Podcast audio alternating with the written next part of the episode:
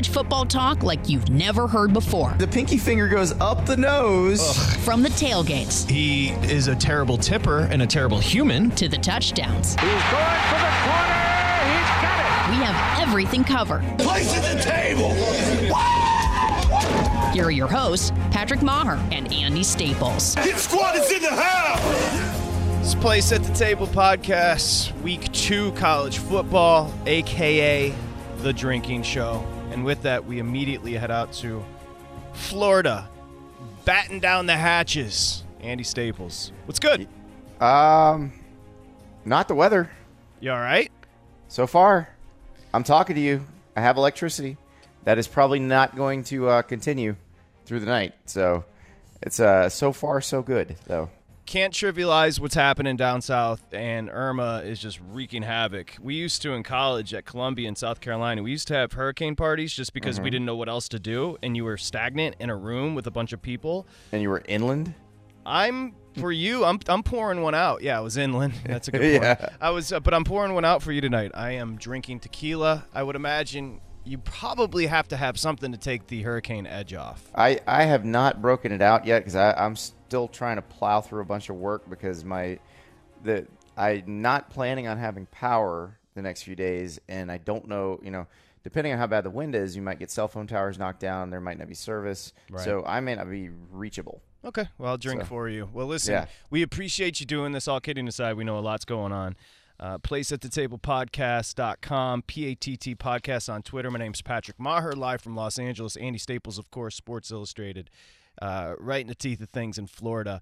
And before we get into the big games over the weekend, I bring in our producer, Dustin Sweetelson, because um, I I have to ask you a question, Andy. Have you heard from Swede in regards to your health and and or your family's health since the hurricane scare? Yes.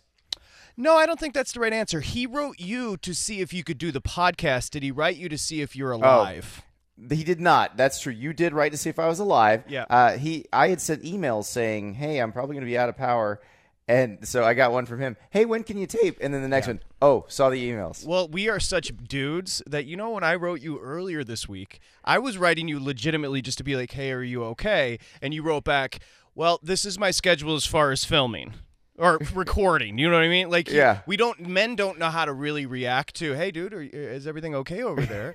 But Yeah. if we're gonna make a ton of cash off place at the table, I need you to be alive. So I was checking in on you, homie. That's right. No, I appreciate it. Appreciate it. And would you like to defend yourself, big guy? Uh, I just figured, you know, Andy's got a family. He's got a lot to deal with. And a text message from me would probably just like take him away for a moment. right.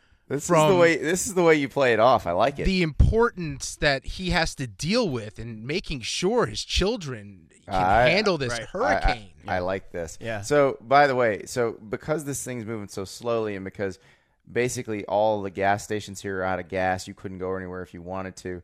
Uh, there's not much you can do. You're kind of housebound. So yesterday, before the gas stations ran out of gas, I went to the grocery store and just bought ribs and cooked ribs. And we drank beer and ate ribs and ordered pizza and there was because there's nothing else to do. I have uh, friends from Miami who, who are up in Gainesville because they were running away from the storm in Miami. Damn. It actually turns out they're probably going to be fine down there. Uh, they have not gotten a chance to go home yet. They'll probably get to go home uh, late tomorrow and, and see how things are. But uh, they didn't get the direct hit they were supposed to get, so they're know, probably going to be pretty lucky in this one. But yeah, we were just like, let's just watch football and, and eat ribs and drink beer because what else are you going to do? I mean, it's just it's there's crazy nervous energy because it's one of those things that just it's not immediate, so you know it's coming. So there's something Yeah. so odd about it, Right. Um, so My what, sister-in-law sent the list of the things she's baked in the last like six hours. meaning like weed. No, Oh. no, no, no. We, we not we don't live in one of those states, man. I think it's legal for medical use here now, but no, An- I, Andy's sitting there knitting and baking. exactly. I got my smoker working. That was good. Uh, now it's a little too wet to go out there for that now, but yeah, I, I might bake a batch of cookies tonight because we still got power. I mean, may as well use it if we have it. Well, what's good with Andy tonight will be a home recipe of ribs. How about that? Oh yeah, no doubt. Um, okay, so everybody's okay as we talk tonight on a Sunday night. Of course, two podcasts a week, place at the table.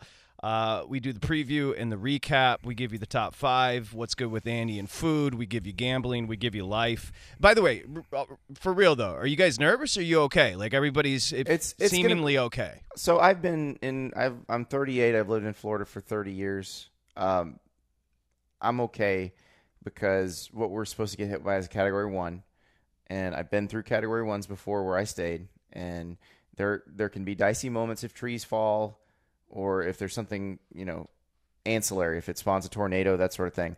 But just the Category One wins as long as you're in a fairly reliable structure. You're you're going to be okay.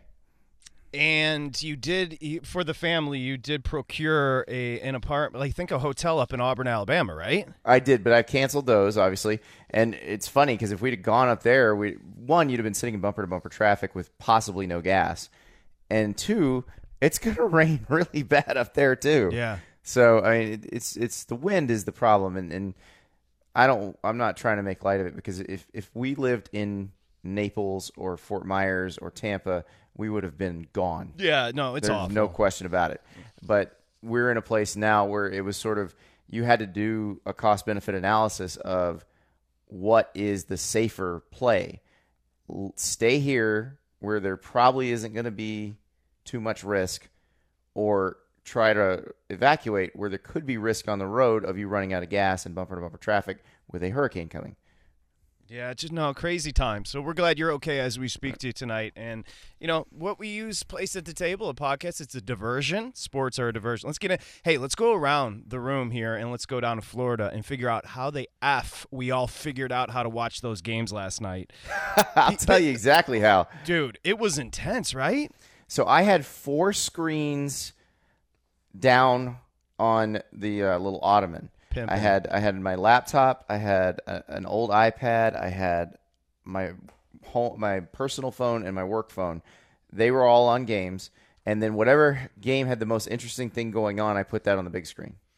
What'd you do, big guy? All right, so the 60 inch TV, not mine, roommates, because I cannot afford that. Right. It got. yes, you can. That's like three hundred bucks now. Yeah. I don't know. My parents still buy me electronics. Come on, man. So you had How a old 60 are you? Trust me, he, he, dude. This guy is a disaster. He doesn't know how to send people well wishes. He can't buy a TV. TVs literally you can get them for seventy five bucks now at Best Buy. What are you looking at your phone for, by I, the way? I have to remember the games and where I had them He- on the he's TV. checking. He's checking out the Best Buy Or porn. Best Buy weekly ad to see if he can get a deal. Porn tabs have been closed because there's a hot mic in the room. You Okay. don't need to open up. Anyway, Professional. uh, Well, if you take a screenshot of something else and you got a tab open, well, do you have like an be really yeah. embarrassing? Do you for have like an antenna? I have an antenna TV set up, and then I have Wait, the like regular. school? yeah, like bunny ears. yeah, to get two, four, and seven, and Fox. I didn't even know you could do that. What do you mean you didn't know you could do it? I- that was a, that was a great story a couple weeks ago where millennials actually discovered broadcast television, like that it was free. Dude, there's like, 50 channels. They thought they were going to get arrested because they didn't know it's free. Pi- Speaking of porn, pirating just regular TV. They're, they're like, is this legal? Like they go into Best Buy and, and, and go to buy the antenna. Like, how is this legal? And the old people are like, so yeah, you don't remember when the national anthem would come on at, at one in the morning, and then would, the station would go off the air. exactly. So we had Oklahoma, Ohio State on the big one, the Mhm. really big TV, 37 inch TV from my room with Xbox had Notre Dame and Georgia, and I had a lot of money on that one, so I was paying very close attention. And Did then you take my advice I took on Georgia? I did Georgia, and I had the under. Okay. Uh, You the, hit 'em. The big bet was the under. Two big fat winners. Yeah. Uh, and then Stanford USC on a laptop, which was a little tough to see, but it eventually got moved up. And then Auburn Clemson was in the corner on another 37 inch TV. Yeah, no, I pretty much had the same thing. I had the iPad, I had the regular millennial thing, I had the regular big TV going, I had my phone updates coming in. But it is crazy because you talked about it last week, Andy, on the preview show, where you've actually talked to network people in the NCAA about why are these launching at the exact same time like this? This is not advantageous. Well, it is to them. They want to own prime time. So if you're ESPN, it's it's better to own prime time than to own any of 3:30. You'd rather own all of prime time than than all of 3:30. Right. So if you if you split them up and put a great game at noon, a great game at 3:30 and a and two great games in prime time and both your quote unquote great games in prime time turn out to be dogs, you've lost prime time. Cannot lose prime time. But wouldn't it behoove NBC to get that Notre Dame Georgia game on kind of during the day on That a well, see, that- standalone? but they all want a part of prime, a piece of prime time. That was the deal last night. It's been a while since you had three networks at once that were involved. Usually, it's just ESPN and Fox. In this case, Notre Dame had a really good home game, and they wanted it to be at night. All right, so let's start off with I, I think the biggest, not necessarily, it was the shock of the uh, of the weekend, but also uh, just a boost for the Big 12. Uh, Lincoln Riley, Baker Mayfield rolled into Columbus, Andy, and put a 31-16 beatdown on the number two Buckeyes, and with losing Perine and losing you know Mixon, didn't see this coming, and it was domination. It it was, and no, I didn't see it come. I didn't see their defense playing that well. I uh, I thought they got a lot of pressure on Barrett, uh, and I mean, one of their biggest problems last year was Ohio State lit them up offensively, Right. and Ohio State couldn't move the ball against them, and I, I think that bodes well for for Oklahoma in the Big Twelve. Now, I, I think Ohio State's got problems on offense, and I'm sure we'll talk about that a lot more as we go on in the show. But the fact that Oklahoma shut down what was basically the same offense that that lit it up last year, I think that is a that is a positive sign for Oklahoma going forward.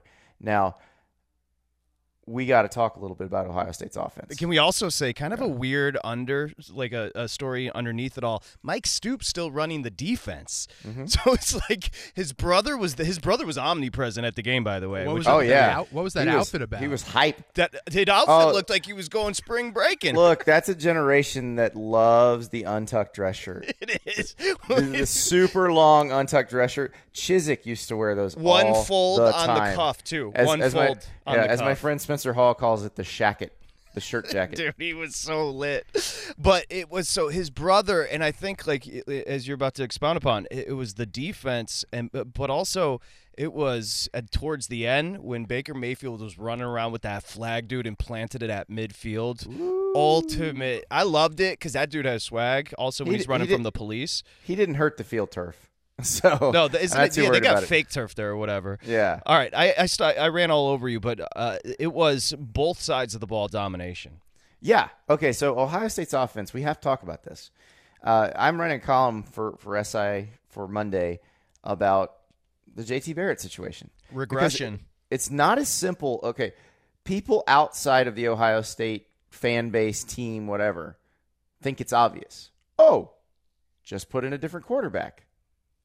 It's Barrett's not the guy. They think it's that easy. It's not that easy. Barrett is beloved. The locker room wants Barrett. The coaching staff wants Barrett. They want that to work with Barrett. And that makes it very complicated if you want to make a change because uh, you go through it. Now, you wonder why Barrett doesn't look like he looked when he was a redshirt freshman. Now, there's a couple potential reasons. Tom Herman was the play caller then. Tom Herman's not there anymore.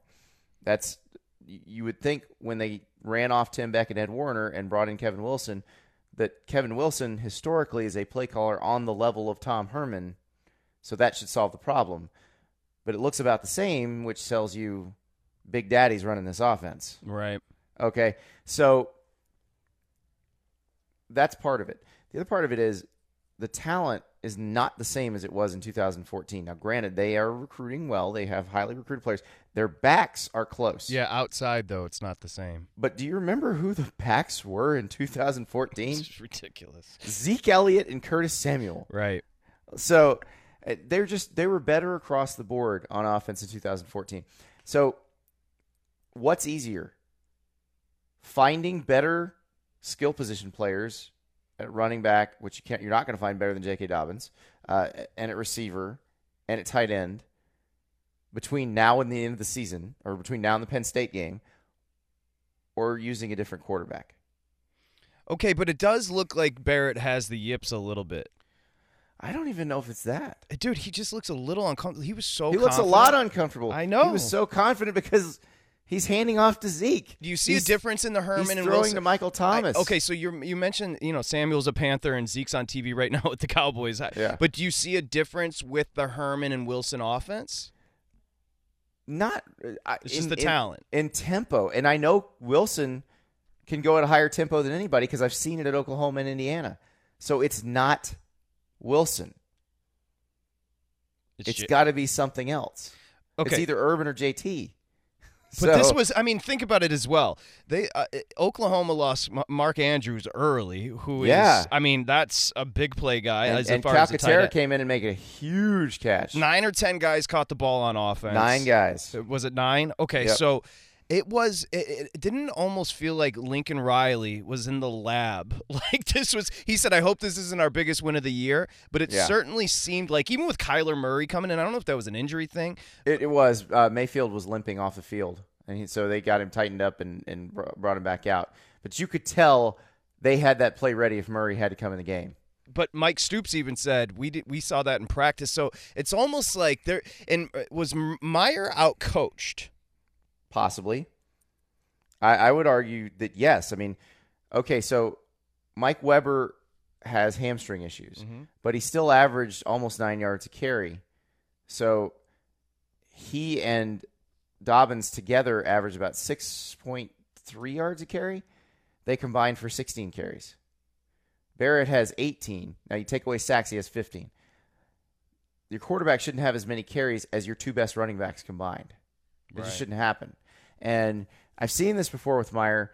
Meyer is he he gets to the point where he only trusts certain people with the ball, and uh, usually that's the quarterback, and he will kind of over rely on that person in the running game.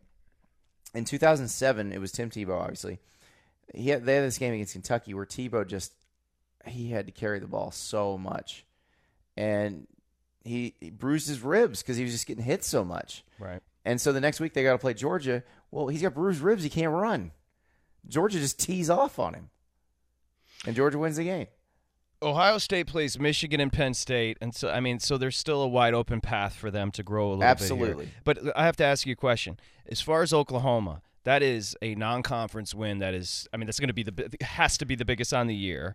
Massive. massive for, for them, massive for the Big 12. Remember, Ohio State's win at Oklahoma last year got Ohio State into the playoff. Right. That's what I mean. And so Yeah. I'm saying path to the playoff for Oklahoma essentially goes through Oklahoma State right now, and that's it. Right. And, and Oklahoma State has got to be thrilled with that result. Loved it. Because now, if Oklahoma State winds up beating Oklahoma, and, and they're probably going to have to beat Oklahoma twice. Yeah. So if they do that, then the committee's going to go, well, they beat the team that went up to Columbus and whipped Ohio State. That's pretty darn good. So all of a sudden, Oklahoma State benefits from that. Anybody who plays Oklahoma benefits from that win. I thought that they just looked. eh, I mean, think about the talent they lost with uh, uh, from last year, and I thought that they just beat them on both sides of the ball. I just it looked like a team in Oklahoma that was better. It was I weird. Yeah, and, and Ohio State probably has the better talent across the board, but Oklahoma plays better together, if that makes sense.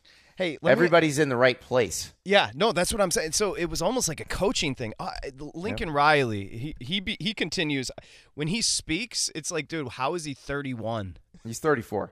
Oh, is he? Just just turned 34 last week, actually. But that's still really young. And you're right. But this is what they saw. I mean, within a couple months of him getting there as the OC, Stoops and Joe Castiglione, the AD, knew he was the guy who would replace Stoops. Had you had run-ins with him? Yes, yeah, I did a thing Your on thoughts? him when he was at East Carolina, and you could tell Oh, I then this remember guy's that. going to be a superstar. Go ahead, Dustin. Do you think his parents still buy him electronics at his age? Yeah, because he's the same age No, as Dustin. no, I essentially. think I think he was buying his parents' electronics when he was about thirteen or fourteen. But that's that's what the mule shoe mules do. When you- He's, he he was a mule shoe high mule in Muleshoe, Texas. Buckshot Calvert. What are you talking about? Buckshot Calvert should have played at, at Muleshoe instead of Miami Carol City. Hold on, let me ask you a question. So when you spoke with Lincoln, I remember the piece. What, what were your impressions of the kid? that how is this guy? Because I think he was 29 at the time. How, how is this guy as good at this already? And how soon will be he'll be a head coach? And my thinking was that he'd go and be a, an OC at a big school and then a head coach at a you know American Athletic Conference type school, and then become a head coach at a Power Five school. It just turned out that he skipped the steps because he got to Oklahoma and they realized this is the guy. We we don't need to look any further. Place at the table. I meant to ask you this before we got into Oklahoma, Ohio State, because you have to be objective. I get it, but as far as Oklahoma, Ohio State, Clemson, Auburn, uh, USC, Stanford, and then Georgia, Notre Dame. Prior to the four, which Mm-hmm. one were you most intrigued by? Georgia Notre Dame because the storylines. I think that was uh, just that. Then let's go there next. Yeah, Jake Fromm having to take over for Jacob Eason and start his first game as a true freshman. Uh, Brandon Wimbush playing his first good, you know, real good competition. Uh, the the softer, kinder, gentler Brian Kelly, who apparently is not kinder, nor is he gentler, but hey, he does some yoga apparently. Let's. He, dude, he was such a dick after the game.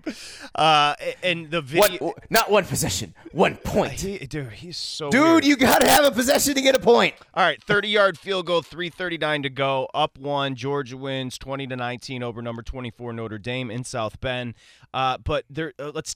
What did you? So the defense that we talked about, and it's it feels like this was a hard hitting game. I mean, Georgia was penalized a billion times, but Andy, you could see like the smart whether the Bellamy and Carter, or who, like it, Bellamy and Carter, those are the ones because those were very highly recruited guys who sort of languished for a while. but it was Bellamy with the blindside hit on Wimbush. Bellamy had a great hit, and and and we talked to Bellamy when I was in Athens on Monday. Bellamy was one of the guys I talked to, and he was so excited to be going up South Bend. Really. Like he was like, because he he's a big old football fan, and he's like, oh my god, I get to play a game at Notre Dame. That's the coolest thing ever. Is he a Georgia kid? Yeah. Yep. And you know, he he's been pretty fairly maligned. And so is Lorenzo Carter, by the way, uh, because they were coming off Jarvis Jones and Leonard Floyd. Now, I didn't think Leonard Floyd was that great at Georgia. I didn't understand because he would disappear in certain games. He's a games. sick Like, athlete, though. te- he was a great athlete, but teams with a good running game would just bury him. And now Jarvis Jones was the truth. I love that dude. He would- he was he would kill you when he was at Georgia. Um, but those two guys had not just delivered on the the promise they showed in high school, and now it seems like they may be. And so this is how Kirby used guys like Ryan Anderson and Tim Williams when he was at Alabama. This is what you expected when Kirby got to Georgia. It just took a little while to get going. Because I was going to say, Notre Dame's offensive line is like, that's They're big. really good. And so McGlinchey got beat by Bellamy. That's what I'm saying. Straight up one on one on that on that last the play where Wimbush fumbled. And McGlinchey's going to be a, a long time pro. He's a very good tackle. He just got straight up beat. But step forward. Remember eh, last year, or maybe it was two years ago, when we saw Georgia's defensive front against Alabama, and they looked like JV. Yes. I, I thought it looked different against, and, I, and Notre Dame has a legit offensive line. I just thought it was two pretty damn good teams, to be honest with you. That was It- really it- hard hitting. It was. I and and that's the thing. You know, people are like, oh, you know, pump the brakes on this. Notre Dame was four and eight last year. Notre Dame was four and eight last year, but they look like a different team. They look like they're going to be better. And and don't jump off a bridge if you're a Notre Dame fan because you lost by one point to a pretty good team. Well, That's- it's their head coach that leads the way as far as bridge jumping. The guy's a psychopath. He, I, I, I thought he was supposed to. I read all the stories that were. Oh, I, I love. We're gonna, and this is how all those stories happen, and I, I, I'm guilty of writing them too. Hey, we're gonna give you some time with Brian and um, ask him about the yoga. Did he and Todd Graham go to therapy together? I don't know. Like, think about it. Those two are psychos. I well, Todd Graham's in trouble too. It, it, the interesting thing about that game because Arizona State lost to San Diego State last night. San Diego State's good. San Diego State's really good. That's not an upset. But the thing is, it is a it's an existential problem for you if you're Todd Graham that San Diego State comes to your place and when they win, it is not an upset. That means you are not doing your That's job. that's a good point. So Uh, Sony Michel Chubb run for 185. You knew it was going to be different from last week when, uh, you know, Georgia ran all over. The, but this was, it's not like, in, in speaking of Fromm, who you did the piece on at SI.com, he did just enough. He had one touchdown pass, but he did just enough. Yeah, he wasn't perfect, and that touchdown pass, that Terry Godwin, holy cow! I mean, that was not that was not a perfect throw. No. Terry Godwin made that happen, but but I thought Fromm did a fine job. I thought he shook it. The the fumble he had where they messed up the mesh early. that could have kind of emotionally crippled him for the rest of the game. He didn't let it bother him. I got a feeling he's going to get better as things go on. And don't get down on Wimbush if you're a Notre Dame. No, because I he's thought fine. the kid he's he's real He's twenty fine. of 40, 210, but uh, I I thought the Georgia defense looked better than I thought they were going to look, and I think that kid looks pretty damn good. Yeah, Georgia's secondary is it was kind of their their weak spot, but those guys played really well, and also they were protected by Georgia's pass rush. Georgia's pass rush has had not been like that for a while, and so the secondary is going to look a lot better when they're getting after the quarterback like that. How by the way, how about Georgia in such a sweet spot now with FCS Samford two and zero now. You know, tricky spot for Notre you- Dame because You can you consider it a sweet spot. I'm looking at the next two games. That ain't a sweet spot. who's uh, who's up after Samford? Mississippi State and Athens, then at Tennessee. Butch Jones will puke that away. He'll do something. That's it. But here's what I wanted to ask you because last year is Kirby Smart's first year, and Mm-hmm. bu- as far as coordinators, now he didn't get to speak because that's Saban's thing. But as far as like on a broadcast nationally being highlighted, he was so much. Right. Did you? Where were you on Kirby going into a head coaching position? Because it's not like they're all going to translate. And I how- thought he was going to be good. Why? I thought he was going to work. Tell- Tell me why. just because he he so he understood what what Saban does that works, but he also understood he has to be his own person. He can't try to just directly copy Saban because if you do that, you'll fail because you're not Saban. If you try to directly copy Saban, it only works if you're if you're the same kind of obsessive that he is, and most humans aren't. So Kirby, I think, understood who he was but also understood the things he could take from Nick Saban that he could implement. And also, it didn't hurt that Jeremy Pruitt had been the defensive coordinator toward the end of the Mark Richt era, and Jeremy Pruitt had tried to Alabamify Georgia, Georgia while he was there. So the process of Alabamifying Georgia was already begun before Kirby got there. So all he had to do, and then he had this giant mandate because they just hired him, was say, "Oh, let's finish up this and do this and do this." And so I, I think he understands what Saban does that works, but understands who he is too. That Jimbo is the best example of that. Jimbo Fisher is the closest thing to Saban. They're not that different personality wise, but they are somewhat different They're different outwardly, personality wise. outwardly, but not necessarily inwardly. They're very both very process oriented. I, I don't know if Kirby's quite as process oriented as as those two, but I thought you know Jimbo did a great job of taking what worked from Nick Saban and then doing his own thing too. But he's got the closest thing, and and Kirby might wind up with the next closest thing, and the best recruiting situation. Because I'm saying not a hire taken lightly by you and I both agree Athens a great job. It's not a hire taken lightly, and also it's just it, it, as far as a it, second year. it's uh, massive pressure though because you, you they fired somebody really good. yeah, that's what I mean. hire him, yeah. But then for, for him, and you saw the jubilation in the locker room after. I mean, think about it. That's Kirby Smart's win right now, moving forward. Eight, That- eight wins last year. That's the win that he was waiting for. That is that's right. You could tell the look on on the sideline after Bellamy forced the fumble and they Yeah. picked it up. Because he's not expressive. That was that was okay. This is going to work. This is going to be okay. What we're doing is going to work. I've seen that before. I've seen that look before. So when Meyer was in his first year at Florida, they play at LSU.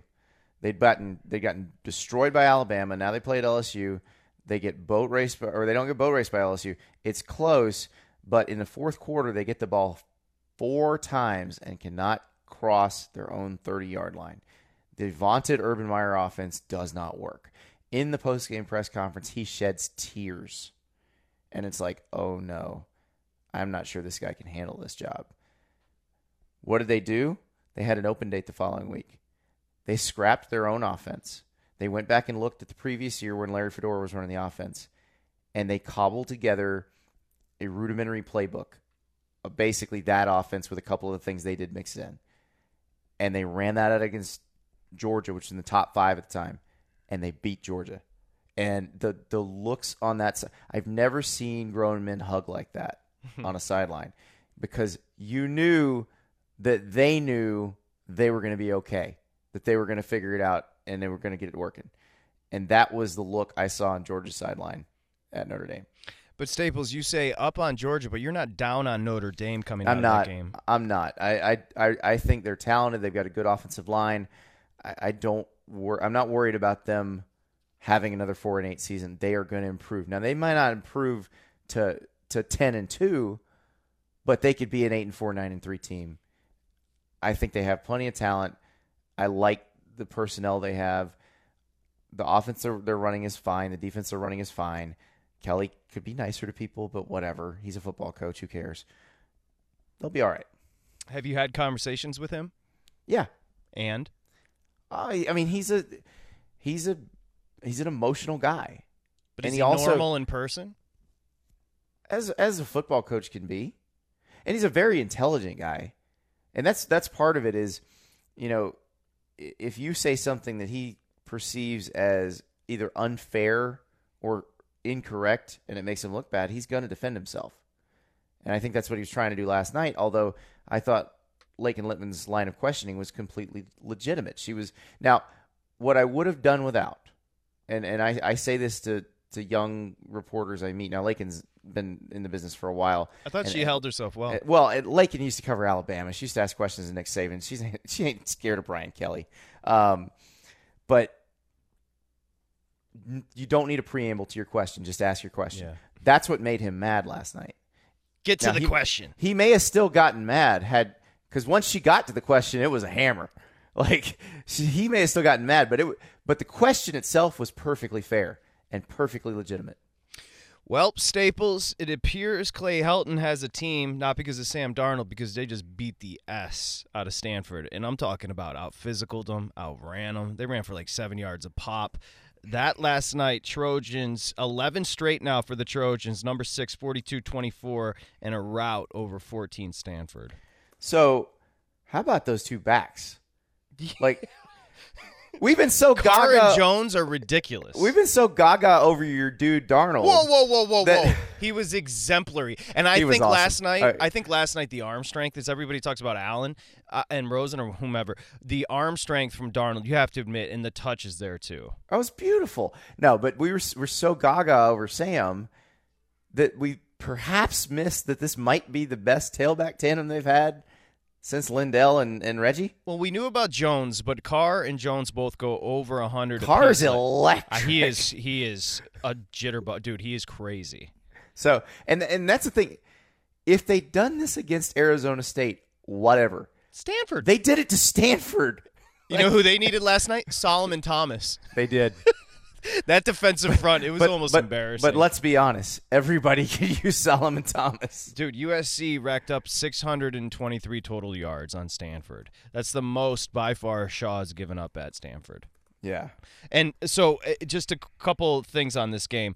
Bad tackling. I mentioned almost six and a half a pop per carry for Carr and Jones, which were, but you know what? Darnold, 21 of 26, so the efficiency was there. Four touchdowns. He did have the two picks. Was one was on a t- uh, on a tip, but Burnett and Mitchell. uh, It was it, it, It's like it was a plotting, plotting, plotting, plotting, and then USC. Honestly, they were just better. They were a lot better, and They and, were. and Helton has really resurrected. I, I- know we talked about I'm them- sorry I fired him after the first you did, and we year. talked to you on our show on Sirius XM, and and it's I don't know if it's because yeah, this is you why I don't not- hire and fire coaches. But Max Browne goes out, and Darnold comes in, but also the team looks different, and you know this as far as physicality. I mean, last night that was just a difference in physicality. which again, if that's against Arizona State, eh, Yeah. whatever. But it was against Stanford, so Yeah. that that's a physical team. And Bryce Love ran for he had a Oh, 75 Bryce- yard yeah. pop, he Yeah, had 160 ran on all the day. yard. Yeah, Uh, but Yeah. so it, it- so Helton and again, and I think what you were saying to us when you had him fired is a weird situation with the change in the AD. Uh, you know, kind of an interim basis twice. Got given the job by Haden on his way out. Now Swann comes in.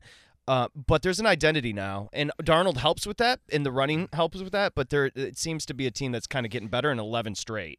I, I would agree. And and let's say Darnold, you know, sprained his ankle and had to miss a week.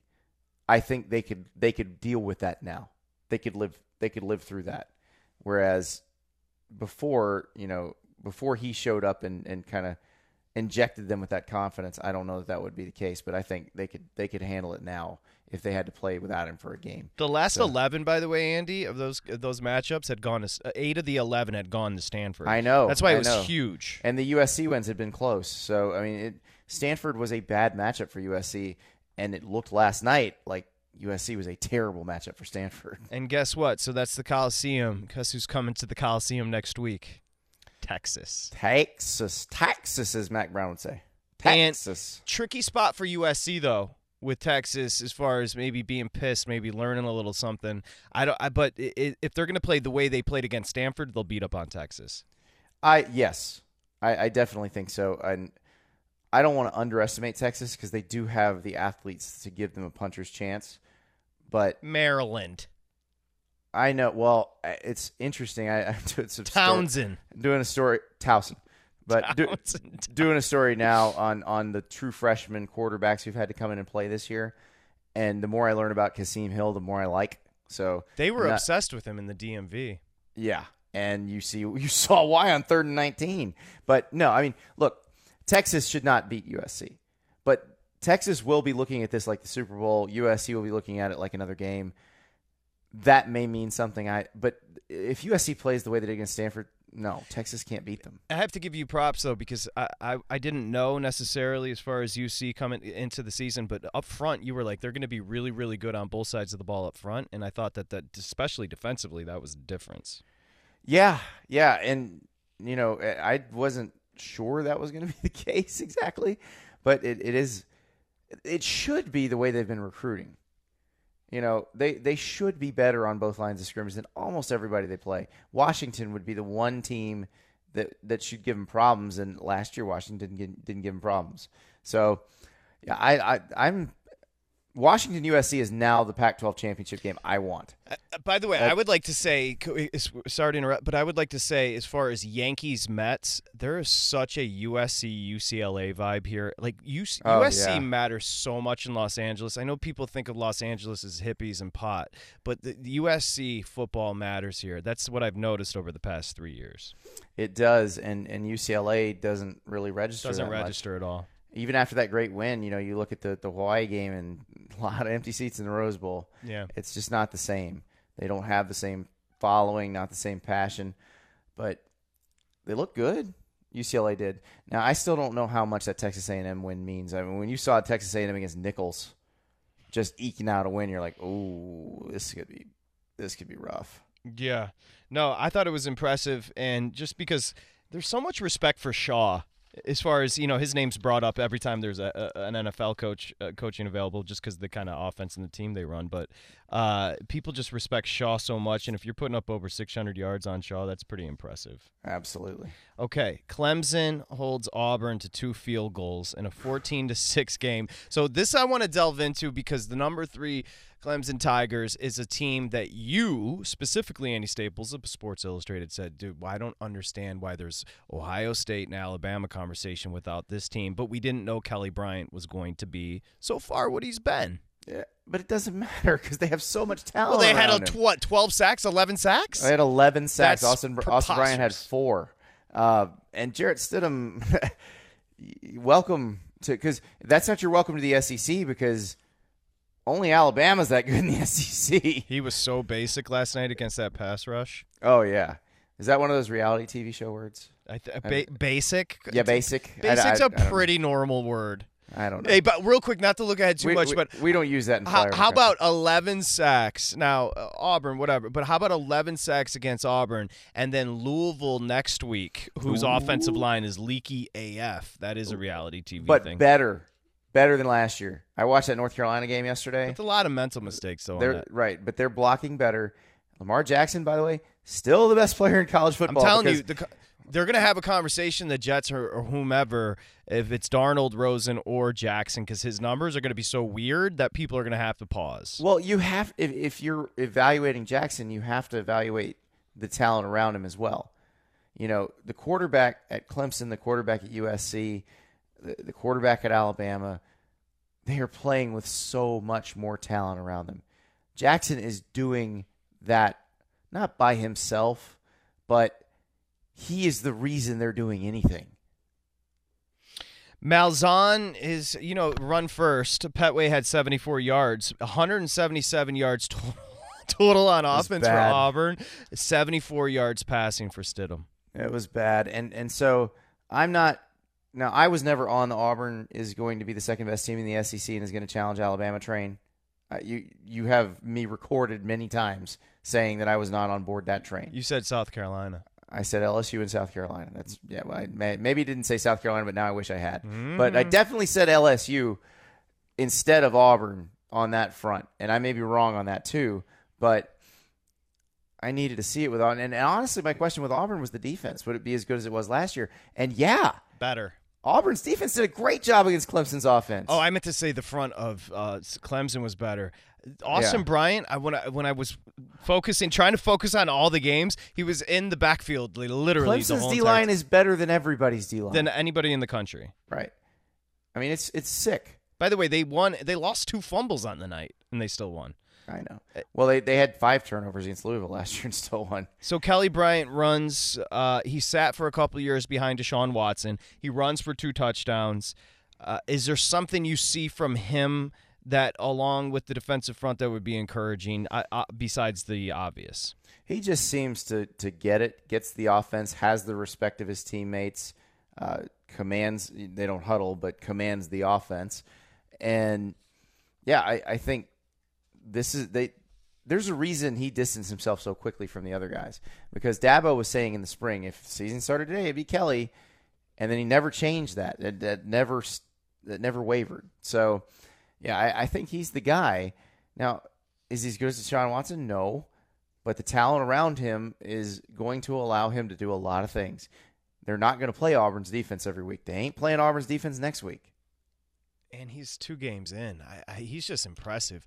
I- Yeah. I, I heard him talking after the game. I'm like, oh, okay, that kid gets it. Yeah. Yeah. And he's one of those guys that Clemson took who was not necessarily a big time recruit. He was a, a an in state kid, didn't have huge offers, but they just liked him. He seemed like the kind of guy they like and and could use.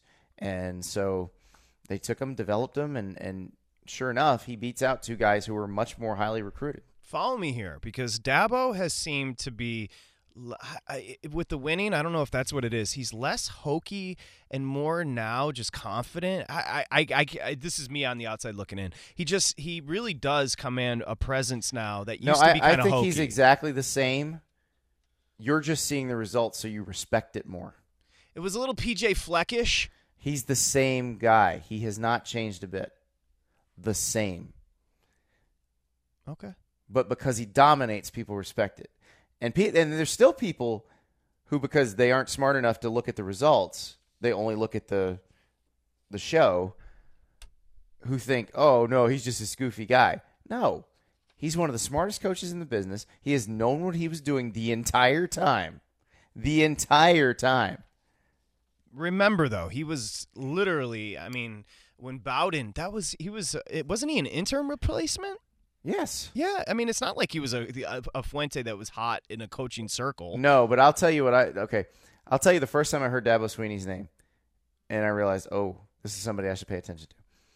I'm in the gym at Lake Butler, at Union County High School, in Lake Butler, Florida. bragging. CJ, yeah, this little tiny gym in the middle of nowhere, no, Florida. you bragging about working out. Uh, no, no, no, the the high school gymnasium. Okay. So, CJ Spiller is going to sign his national letter of intent, but nobody knows where. Everybody assumes it's going to be Florida State, but the Florida people are holding out hope.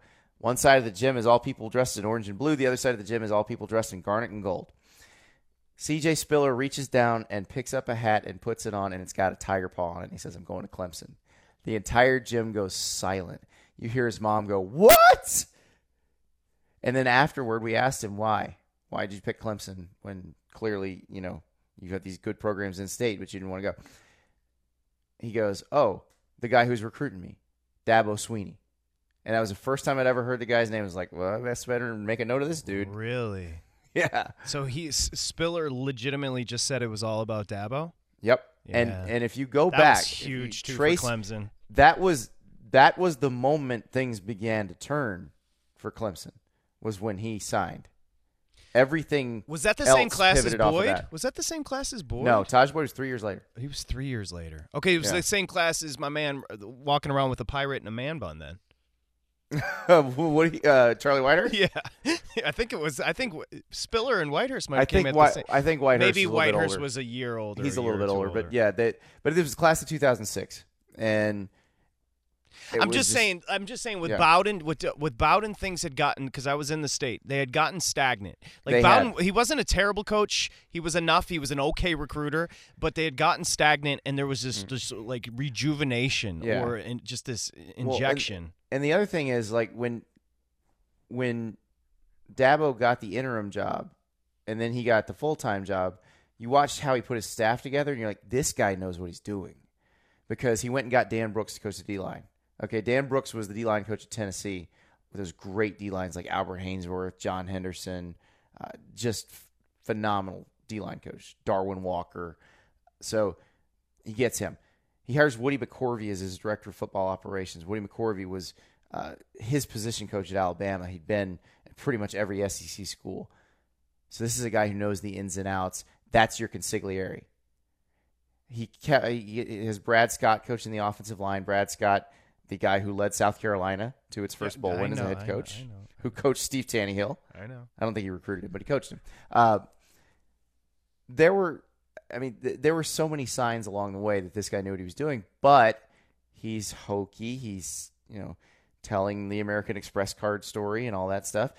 And people just didn't quite buy in. He's on the verge of that's legitimately becoming a like a blue chip program where we're now talking about it. I mean, as far as the ACC, I don't think they're on the verge. They're there. because the pipeline, as far as recruiting, he, his recruiting each year has remained constant or gotten better, which is crazy. Right, and and this year, I mean, it depends on how things fall and, and how the how the rankings change as they go. But uh, Clemson has a shot at getting like three of the top five. Yeah, no, it's not.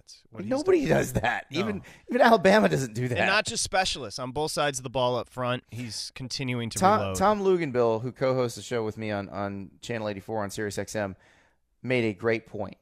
He said, "Look at the way they recruit. They have emphasis on certain positions, and and you look at it, they recruit like an NFL team drafts. Defensive front. Defensive line, quarterback, corners. They Tom can find He must have meant Patrick Maher. I just said that. but they, they, they can find good inside linebackers. They can find good running backs. They can find receivers. Now, they do find special receivers like Sammy Watkins and Mike Williams. Not bad. But D line, quarterback, corners, they've always got them. Name a city, and Hold on Andy. We has gotta eaten do it. it. We Choose gotta a do it. restaurant, and he'll break it down better than a cover two defense. Let's find out what's good. Yeah, let's find out what's good. This funny. The copy is a chick reading about cover two defense. She was probably like, "How do you say this? Cover two, cover two. It's time for what's good with Staples. It's a drinking show on a Sunday night. Oh, well, then we'll talk about a place that serves some good drinks. Well, and you got ribs now. Just uh, to be to be fair. Oh, no, I'm going to I'm gonna give you a, a place you can go when you're on the road. All right, let's hear it. I got, I got them stacked like cordwood, man. What's good with Staples? Industry Public House in Pittsburgh. Now, normally this type of place would be in the hippest downtown neighborhood. It's not. Uh, there, there's one kind of near downtown. There's another one out near the airport. The one out near the airport is in a shopping center like a Sam's Club and a Max and Erma's, and you're like, there's no way this place could be good. But you walk in and it's got TVs everywhere, uh, tons of beer taps, lots of different whiskeys, and maybe it's good. Okay, so what are you eating? Boar bacon. Huh? Boar bacon. Go ahead. Bacon from a wild boar. That's what's up. It's leaner, not as fatty, so you never get that. Like they, they can cook it. See, I don't like crispy bacon. I like softer bacon. Yeah, that makes sense to nobody. But you don't want to eat that. The problem with eating soft bacon is you don't want to eat that that big chunk of fat that didn't really get cooked. Well, on a leaner piece like the boar bacon, there is no chunk of fat like that. So you got to cook it where it's a little bit soft. It's perfect. They'll you can eat that by itself. They'll also put it on a burger with candied jalapenos. Mm. It's so good.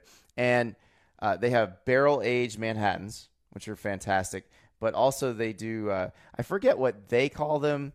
Uh, I call them lumberjack old fashions, basically where you take wood chips, use a torch to create smoke, and you actually infuse smoke into the drink, and it works.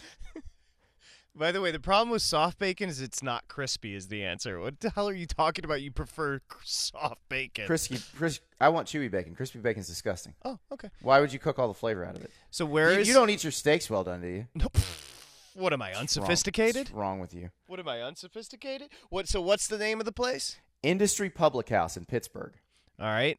And so during your little hunkering down from Irma, you also got some ribs. Any just a tip on cooking ribs? So, yeah, I hadn't cooked them in a while. Keep an eye on them. Do not just rely on your internal temperature probe because they're they're thin meat. So it's not like you're just jamming that into a pork butt and you're going to get a good read on it. Uh, there's a good chance you could be drying them out, and that's I did I dried them out a little bit yesterday. But I did find a good mango habanero rub at the at the supermarket, and uh, I knew it was good because when I uh, when I poured it on, I immediately got into a coughing fit just smelling it. Wait, so. hold on. It, it just Dustin went nuts when you said mango habanero. Mango habanero is the new great sauce for everything. It's the best wing flavor, and we need more super spicy and super sweet combos. Well, and this is a dry rub, so it's perfect. He's very passionate about sauce, not I about like your and your family's lives. Uh, Andy Staples, his place at the table. You asked after week one, what are we going to learn in week two? The hell did we learn, homeboy? As Homer Simpson said in that classic Simpsons episode, I haven't learned anything. You did learn that Oklahoma. Baker Mayfield's awesome. I mean, no, dude, that was a complete team. Uh, it went to Columbus. That's pretty impressive, especially for the Big 12, who over the past, I don't know, 15 games hadn't beat anybody in, in the top 10. Uh, it was pretty strong. And and you're right, it was a complete performance. The defense, I'm not giving them enough credit. So, uh, Oba Oronquo, Okor- Okoronkwo, You said it. Obo Obo Okoronkwo. There, said it. Georgia, great. Yes, because that's a tough place. Notre Dame, you're fine. it's fine. It's a one point game against a good team. USC, ridiculously impressive. Clemson D, great. Auburn D, also good. Auburn O, uh oh. Best to everybody dealing with the storms. All kidding aside, Andy, best to you and your family. Thank you. Place at the table. All right. It's Place at the Table podcast. You can find us pattpodcast.com, iTunes, Stitcher, Google Play, and pattpodcast.com. Make sure you uh, rate it, leave a comment. Andy likes to read about himself. Uh, at PATT Podcast. Since you're the star, I guess last thoughts from Andy Staples. Everybody in Florida and Alabama and all the coastal areas, please stay safe. Don't do anything stupid. Do not shoot your guns at the storm. Talk to you next time.